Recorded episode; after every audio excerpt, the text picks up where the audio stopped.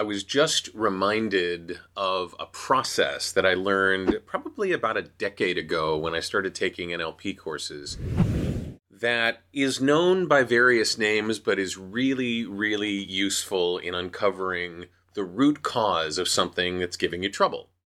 Um, it was referred earlier this morning to me as the five whys.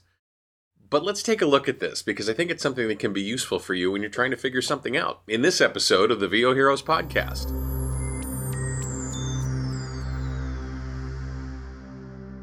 When we're presented with a problem and we're trying to figure out what's causing the problem, uh, what effects the problem is having that we don't like, how to fix the problem, what the effect is going to be once we fix it, we sometimes ask, why is this happening?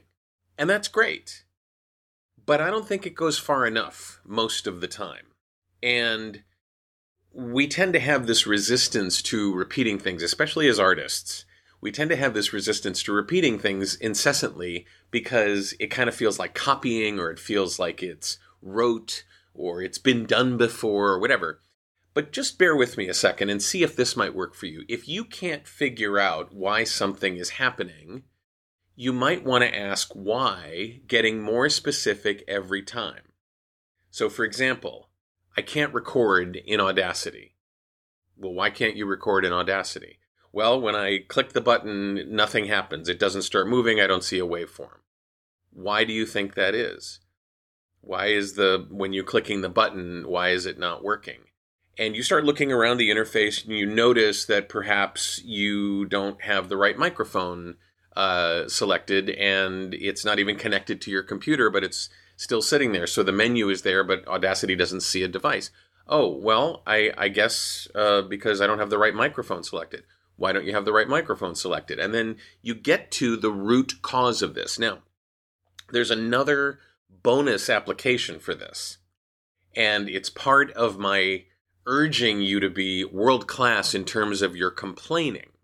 When you're asking someone to help you, when you're asking customer support or tech support or me to help you with something, feel free to give me your whys, as opposed to something simple like, I can't log in. I get this all the time with Rehearsal Pro. I can't log in. Okay, well, why can't you log in? What's happening when you log in? What what what are you seeing that you're not expecting?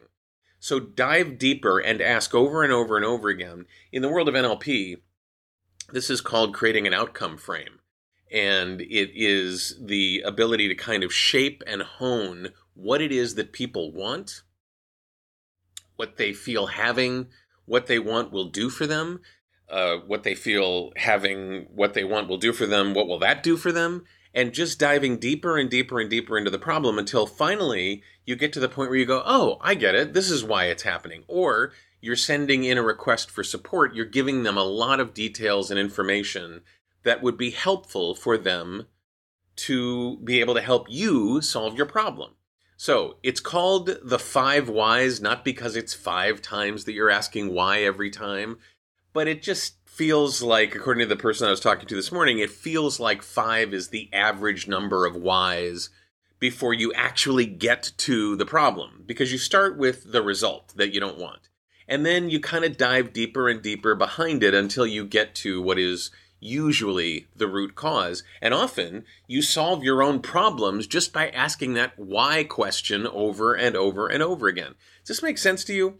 Let me know in the comments below if you're looking, listening to me and going, why would I ask why over and over again? Okay, that's fine. Uh, but if this is something that makes sense to you, or something that you've done, probing deeper just to get to the root cause of something, let me know in the comments below, and let me know if this is helping you.